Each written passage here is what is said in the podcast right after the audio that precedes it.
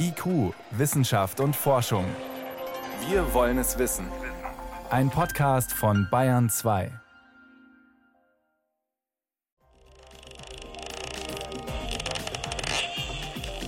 Und was war das? Kleiner Tipp, kein Aufziehspielzeug, auch keine Säge, sondern ein Tier. Und zwar ein Tier im Wasser. Nochmal? So klingt ein Schweinswal. Von denen leben viele in der Ostsee. Leider liegt dort auch tonnenweise alte Kriegsmunition auf dem Meeresboden. Später mehr dazu. Vorher geht's um Brustkrebs bei Männern. Der wird unterschätzt. Und Lieblingswinterobst, Orangen und Mandarinen. Wie schädlich oder wie harmlos sind die Spritzmittel auf der Schale? Antworten gibt's hier. Herzlich willkommen. Wissenschaft auf Bayern zwei entdecken. Heute mit Birgit Magira. Der Winter riecht nach Orangen und Mandarinen. Sind ja auch ein gesunder, frischer Ausgleich zu all den Plätzchen und Lebkuchen. Jetzt ist nur die Frage, Bio-Orangen oder die gespritzten? Auf der Schale von behandelten Zitrusfrüchten finden sich bis zu fünf verschiedene Spritzmittel. Ein häufig verwendetes heißt Chlorpyrifos, seit zweitausendsechs in der E U zugelassen. Die Europäische Lebensmittelsicherheitsbehörde E F S A empfiehlt nun, Chlorpyrifos künftig zu verbieten. Diese Woche entscheidet die E U-Kommission darüber. Die Hersteller versuchen massiv, das zu verhindern, zeigen auch Recherchen des B R. Vor der Sendung konnte ich mit dem Chemiker und Forscher Axel Mie vom schwedischen Karolinska-Institut sprechen und zunächst natürlich fragen, warum dieses lange verwendete Pestizid plötzlich als unsicher eingestuft wird, welche neuen Erkenntnisse es dazu gibt. Die Neubewertung von Chlorpyrifos basiert zu einem guten Teil auf einer Neubewertung einer Studie, die bereits neunzehnhundertneunundneunzig an die E U-Behörden eingereicht worden ist. Und wir haben uns zweitausendsiebzehn die Studie geben lassen, und zwar inklusive der Rohdaten, weil wir den Verdacht hatten, dass die nicht korrekt ausgewertet worden ist. Und wir haben in dieser Studie den Effekt von Chlorpyrifos auf die Entwicklung des Nervensystems und aufs Gehirn bei Ratten untersuchen soll, herausgefunden, dass in der Tat Chlorpyrifos schon bei der kleinsten getesteten Dosis einen Effekt auf die Gehirnarchitektur hat, die in der Zusammenfassung der Studie nicht vorgehoben wurde. Welche Effekte sind das? Die Effekte, die wir in dieser Studie an Ratten gesehen haben, das sind Effekte auf das Kleinhirn. Und diese Studie muss man im Zusammenhang mit epidemiologischen Studien von dem gleichen Stoff sehen, wo wir sehen, dass Kinder von Müttern, die während der Schwangerschaft einen höheren Gehalt an Chlorpyrifos im Blut hatten, später eine verzögerte Entwicklung haben und einen niedrigeren I Q. Also was konkret kann passieren, wenn das kindliche Gehirn diesem Stoff ausgesetzt ist in höheren Dosen oder auch schon in sehr niedrigen Dosen, wie Sie gesehen haben? Wir sehen Effekte auf die kognitive Entwicklung bei Kindern. Das heißt Effekte auf zum Beispiel auf das Arbeitsgedächtnis oder auch auf den I Q. Spannend ist, der Hersteller selbst interpretiert dieselbe Studie und dieselben Ergebnisse völlig anders als Sie. Der sagt, es gibt keinen Nachweis für toxische Auswirkungen auf das Gehirn. Wie kann das sein, diese unterschiedliche Interpretation? Ja, das frage ich mich auch. Ich kann es mir hauptsächlich mit einem Interessenkonflikt erklären. Der Hersteller möchte natürlich sein Mittel als sicher darstellen. Sie haben vorhin auch erwähnt, dass die Studie gar nicht so neu ist. Das heißt, die Behörden haben sehr lange nicht bemerkt, dass die Ergebnisse eigentlich ganz anders interpretiert werden könnten und sollten? Das ist korrekt. Die Studie ist neunzehnhundertneunundneunzig vom Unternehmen an die E U-Behörden eingereicht worden und ist offensichtlich zweitausendsiebzehn zum ersten Mal ausgewertet worden. Wie kann es sein, dass sich die Behörden diese Ergebnisse im Detail so lange nicht angeschaut haben oder falsch interpretiert haben? Sie haben sie sich nicht angeschaut. Es gibt keine schriftliche Auswertung davon.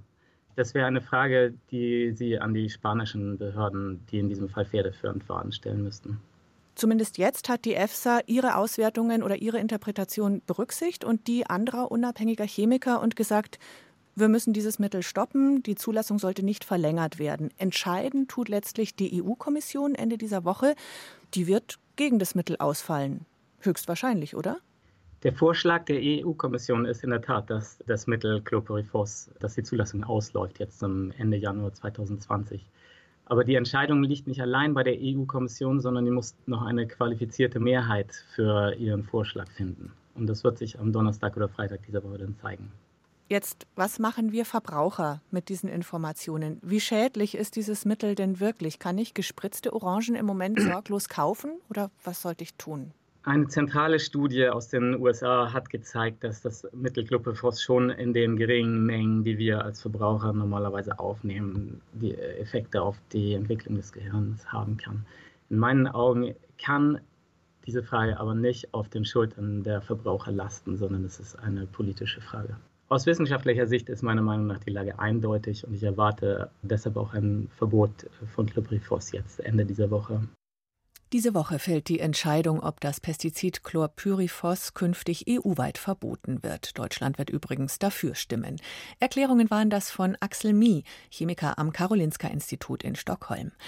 Details zu unseren B R-Recherchen in dem Thema finden Sie unter b r vierundzwanzig punkt d e.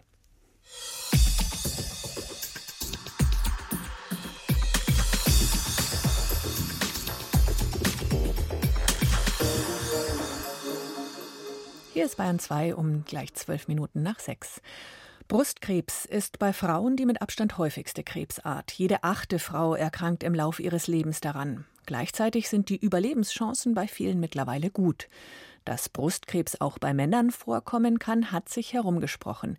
Allerdings ist er da viel seltener. Auf hundert erkrankte Frauen kommt ein erkrankter Mann.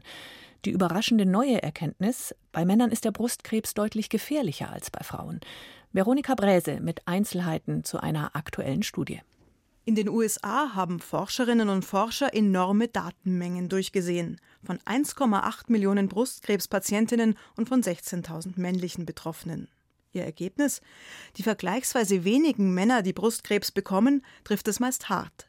Ihre Sterblichkeit fünf Jahre nach Ausbruch der Krankheit ist um neunzehn Prozent höher als bei den erkrankten Frauen, sagt die Medizinerin Xiao Oshu von der Vanderbilt-Universität in Nashville. Wir haben die Sterblichkeit bei Brustkrebs bei Männern und Frauen verglichen und erkannt, dass sie bei Männern höher ist. Auch nachdem wir alle klinischen Faktoren beim Mann herausgerechnet hatten, blieb ein Unterschied bestehen. Männer haben also eine höhere Sterblichkeit als ihr weibliches Pendant.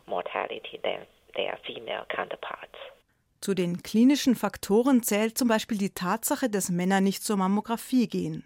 Für die Forscher lässt das nur den Schluss zu, dass sich die Tumore zwar ähneln, aber vermutlich unterschiedlich aggressiv sind. Der männliche Krebs hat offenbar eine andere Biologie als der weibliche. Sein Risiko ist anders verteilt als bei den weiblichen Patienten.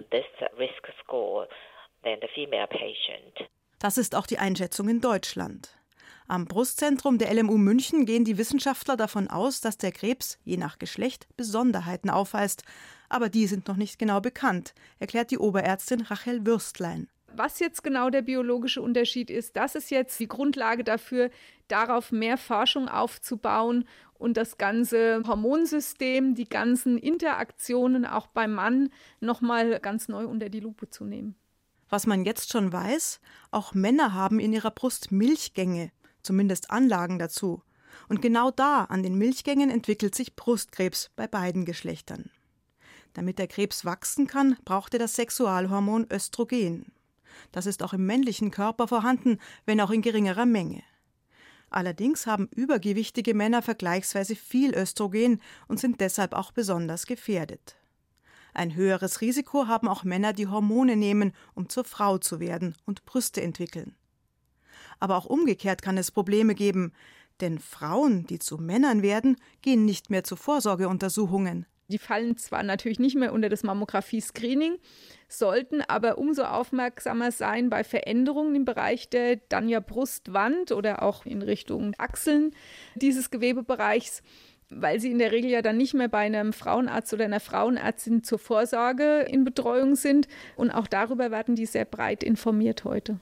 Würstlein empfiehlt generell bei Knoten oder Entzündungen im Brustbereich, die nicht abheilen oder verhärten, einen Arzt aufzusuchen. Auch wenn Flüssigkeit aus den Brustwarzen austritt, kann das ein Warnsignal sein. Größere Brustzentren haben auch mit Männern Erfahrung und begleiten sie auch psychologisch, denn es fällt ihnen oft schwer, sich mit einer typischen Frauenkrankheit zu outen. Die Behandlung läuft bei allen Patienten gleich ab. Ärzte entnehmen für die Diagnose Gewebe. In vielen Fällen operieren sie die betroffenen Stellen heraus und bestrahlen dann die Patienten. Bei der Nachsorge wird der Hormonspiegel der Patienten herabgesetzt, damit Krebszellen keinen Nährboden mehr haben. Diese sogenannte Antihormontherapie führt bei Männern meist zu Erektionsstörungen. Manche beschließen deshalb, weniger Tabletten als vorgesehen einzunehmen oder die Nachsorge ganz abzubrechen. Auch das erhöht ihr Risiko, an dieser für Männer extrem seltenen Krebsart zu versterben. I Q, Wissenschaft und Forschung gibt es auch im Internet. Als Podcast unter bayern zwei punkt de.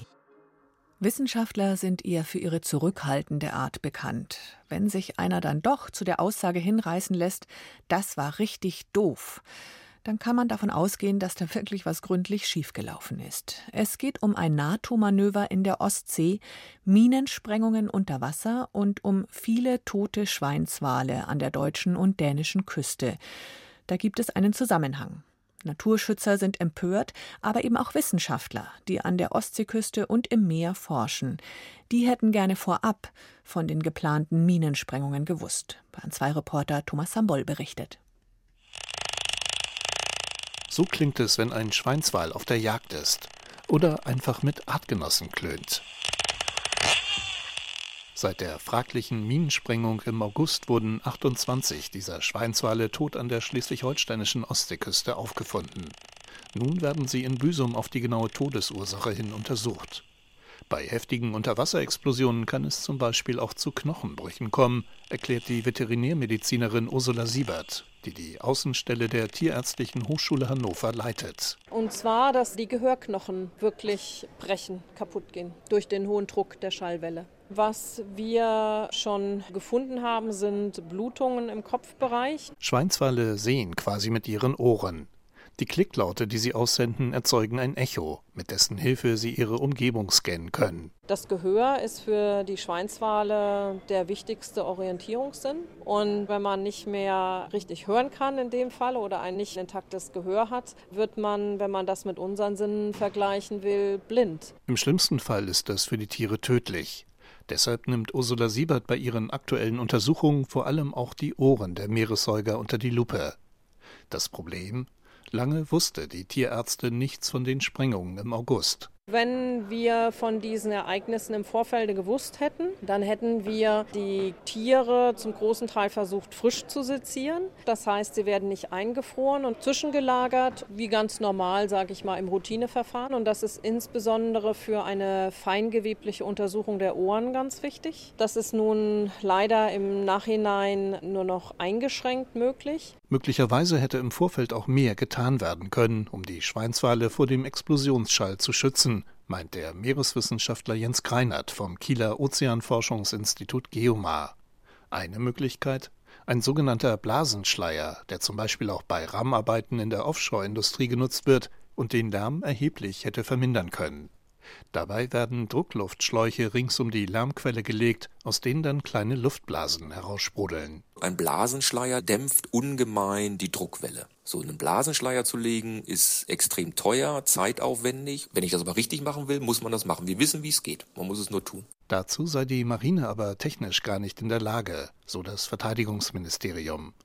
Dafür habe man aber vorschriftsmäßig versucht, die Schweinswale mithilfe von Schallwellen zu vertreiben. Jens Greinert wäre gern dabei gewesen, denn seit vielen Jahren erforscht er am GEOMAR das Problem der Altmunition in der Ostsee. Wir gehen davon aus, dass in der deutschen Ostsee dreihunderttausend Tonnen liegen. Und wenn es geräumt wird, dann bitte, und das ist wirklich oberstes Gebot, nicht sprengen. Wenn sie explodieren, ist aber nicht nur die Druckwelle gefährlich, sondern auch der Sprengstoff wie zum Beispiel T N T. Reste davon können dann ins Wasser gelangen und die Meeresumwelt vergiften. Wir tragen karzinogene Stoffe ins Wasser ein. Und die Frage ist, wie viel? Und dazu müssen noch Untersuchungen gemacht werden. Die Sprengungen im August hätten also wichtige Erkenntnisse liefern können, die sonst nur schwer zu bekommen sind. Deshalb ist Jens Greinert auch ziemlich sauer darüber, dass die Marine keine Wissenschaftler mit ins Boot geholt hat. Wir können ja nicht von der Forschung hingehen und sagen, aus Testzwecken sprengen wir jetzt mal eine Bombe, weil wir wissen wollen, wie viel T N T wird überhaupt umgesetzt, wie lange bleibt das im Wasser. Man hat eine sehr gute Chance verpasst, dort weiteres Wissen zu etablieren. Das ist richtig doof. Also nach meiner Meinung haben sie sich richtig dämlich angestellt. Das Verteidigungsministerium hält dagegen. Aus Sicherheitsgründen hätte nur die Marine bei der Sprengung vor Ort sein dürfen. Weil man sich mitten im Manöver befand und die Minen brandgefährlich waren, mussten sie unverzüglich gesprengt werden, so ein Sprecher. In Zukunft wolle man sich in solchen Fällen aber besser mit allen Beteiligten abstimmen. Klingt immerhin nach konstruktiver Fehleranalyse. Neues Lieblingswort übrigens: Blasenschleier. Bayern zwei. Wissenschaft schnell erzählt. Heute von Veronika Bräse. Es geht um den Klimawandel und um Frühgeburten. Wie hängt das zusammen? Ja, wenn es wärmer wird, dann gibt es auch mehr Frühchen. Das haben Forscher in den U S A beobachtet. Sie haben sich Geburtsstatistiken seit neunzehnhundertneunundsechzig angesehen. Und demnach kommen in den U S A jedes Jahr fünfundzwanzigtausend Kinder früher zur Welt als geplant, einfach weil es wärmer wird. Und zwar an Tagen, an denen es über dreißig Grad hat. Da sind es im Schnitt fünf Prozent mehr Kinder als an kühlen Tagen. Mhm. Und der Grund ist einfach, die Hitze setzt dem Baby zu, es will dann raus, oft bis zu zwei Wochen früher als normalerweise. Und dann ist es eben kleiner, leichter, anfälliger für Krankheiten, auch weil das Immunsystem noch nicht so ausgereift ist. Laut W H O wird eins von zehn Babys weltweit zu früh geboren. Die Zahl steigt fast überall auf der Welt. Okay, und das liegt nur an der Hitze? Also das ist ein Grund. In den reichen Ländern der Welt liegt es auch daran, dass Mütter bei der Geburt im Schnitt älter sind als noch vor einigen Jahrzehnten. Auch das fördert die Frühgeburten. Hm. Jetzt zu besonderen Muscheln im Bodensee. Vor drei Jahren wurden da zum ersten Mal Muscheln gefunden, die eigentlich aus dem Schwarzen Meer stammen. Und wie kommen die in den Bodensee? Das weiß man noch nicht so genau. Wahrscheinlich sind sie mit Booten oder über Wassersportausrüstungen eingeschleppt worden. Und das Problem dabei ist, diese sogenannten Quackermuscheln, die breiten sich explosionsartig aus und verdrängen andere Lebewesen. Und die Muscheln, die haben bei uns eben keine Fressfeinde. Hm. Wie wäre es mit Quackermuscheln in Weißweinsud? Das wäre vielleicht eine Lösung, das hat noch keiner versucht, sie zu essen, aber giftig sind sie nicht. Okay. Aber sie sind vielleicht zu klein, um sich überhaupt die Mühe zu machen, sie zu kochen. Sie sind nur ungefähr zwei Zentimeter groß. Die haben so eine dreieckige Form und sind braun-beige gestreift. Und weil sie auf einmal überall sind, kann das Auswirkungen sogar aufs Trinkwasser haben. Die Larven der Muscheln, die sind klein und die werden auch in Wasserleitungen und technische Anlagen gespült. Und da setzen sie sich dann fest und vermehren sich und sie verstopfen auch Ansaugrohre und bilden da ganze Muschelbänke aus. Was kann man machen? Also Sandfilter könnten verhindern, dass die Larven in die Wasserleitungen kommen. Außerdem tötet man sie mit Ozon ab. Ein weiteres Problem ist, die Schwarzmeermuscheln können das ökologische Gleichgewicht im Bodensee verschieben. Diese Quackermuscheln, die filtern Plankton und ernähren sich davon. Das heißt, der Nährstoffgehalt im Bodensee, der sowieso schon niedrig ist, der sinkt jetzt noch weiter. Und Berufsfischer haben einfach Angst, dass es bald noch weniger Fische im Bodensee gibt, wenn weniger Nährstoffe da sind. Hm. Zum Schluss kommen wir auf den Hund, vielleicht auch auf den Wolf. Das wissen die Forscher noch nicht so genau. Sie haben in Sibirien einen nur zwei Monate alten toten Welpen entdeckt. Oh. Oh, ja, er lag achtzehntausend Jahre lang im Eis, bevor ihn die Forscher jetzt geborgen haben. Das Tier ist sehr gut konserviert, das schwarze Fell ist erhalten und man sieht sogar noch Wimpern und so einzelne Barthaare. Interessant an dem Tier ist das Erbgut, das gerade intensiv untersucht wird. Die Wissenschaftler wollen herausfinden, ob das Tier noch ein Wolf war oder ob es schon ein Hund war. Sie vergleichen ihren Fund mit der D N A heutiger Hunde und auch mit dem Erbgut anderer prähistorischer Funde. Das Gebiss, das gut erhalten ist, das schaut schon mal gefährlich und zackig aus. Okay. Trotzdem kann es schon sein, dass dieser Ötzi-Welpe auch schon ein Haustier war. Bis jetzt gehen die Experten davon aus, dass sich die heutigen Hunde vor etwa zwanzigtausend bis vierzigtausend Jahren in Eurasien von den Wölfen abgespalten haben. Und vielleicht erlaubt ja der neue Fund, die Entstehungsgeschichte der Hunde jetzt nochmal genauer einzugrenzen. Vielen Dank, Veronika Bräse, für Klimawandel und Frühgeburten, für Quackermuscheln im Bodensee und für Wolfshunde oder Hundewölfe in Sibirien. Die Durchblicker. Wissensreportagen von der Ostsee bis zum Bodensee. Erdbeben und Vulkane, eine gefährliche Kombination. Oft lässt das Beben den Vulkan ausbrechen, doppelt verheerend für die Menschen in der betroffenen Region. Es kann aber auch was anderes passieren, was Forscher bisher noch nicht so ganz genau verstanden haben. In Japan zum Beispiel, das Erdbeben zweitausendelf, das die Katastrophe von Fukushima mit ausgelöst hat, da sind ganze Vulkane abgesunken, haben sich um bis zu fünfzehn Zentimeter in die Erde gesenkt. Um herauszufinden, was dabei passiert, bauen Wissenschaftler im Labor Vulkane nach, im Mini-Format, dreißig Zentimeter hoch, aus Gelatine. Und dann lassen sie die Erde wackeln, besser gesagt den Tisch. Julia Beiswenger war bei so einem Experiment am Geoforschungszentrum in Potsdam dabei. Gestern hat Eleonora Reweiter, die Physikerin, einen Gelatineberg vorbereitet.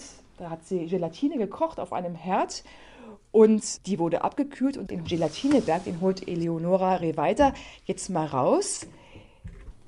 Also es sind ungefähr vier Liter Gelatine, das heißt, das Ganze wiegt wahrscheinlich fünf Kilo. Also das ist so ein gelblich durchsichtiger Berg. Der untere Teil steckt in einem Plexiglasbehälter und die obere Spitze des Berges, die kann frei hin und her wackeln. Letztendlich hat es die Konsistenz von einem Wackelpudding. Und das soll jetzt tatsächlich einen normalen Berg repräsentieren. Oder einen Vulkan. Einen Vulkan repräsentieren. Wir werden jetzt gleich diesen Vulkan auf einen Rütteltisch stellen und dann rüttelt der Rütteltisch so wie ein Erdbeben. Und jetzt wollen wir prüfen, was diese Schwankung in dem Vulkan verursachen wird. Wir spritzen Luft und das soll Gas simulieren und Wasser und das soll Magma simulieren. Eleonora Reweiter hat jetzt also hier eine Spritze in der Hand und jetzt drückt sie und dann entsteht hier eine Luftblase. Die Luftblase ist jetzt unten eingefangen, die bewegt sich nicht. Eigentlich bewegt sich schon, aber sehr, sehr langsam, wenn man genau guckt. Ach so, die würde jetzt über Stunden nach oben wandern irgendwann, ja? Ja, vielleicht zwanzig Minuten. Okay. Ja. Diese Luftblase hat nicht so eine Kugelform, sondern ist flach, hat die Form eines Blattes, kann man fast sagen. So ein Baumblatt, so ein kleines. Genau diese Form ist genau, was wir im Vulkan beobachten. Und diese Magmagänge sehen genauso aus. Sie sind dünn, was auf einem Vulkan heißt, dreißig Zentimeter, ein Meter dünn. Und Kilometer lang und breit.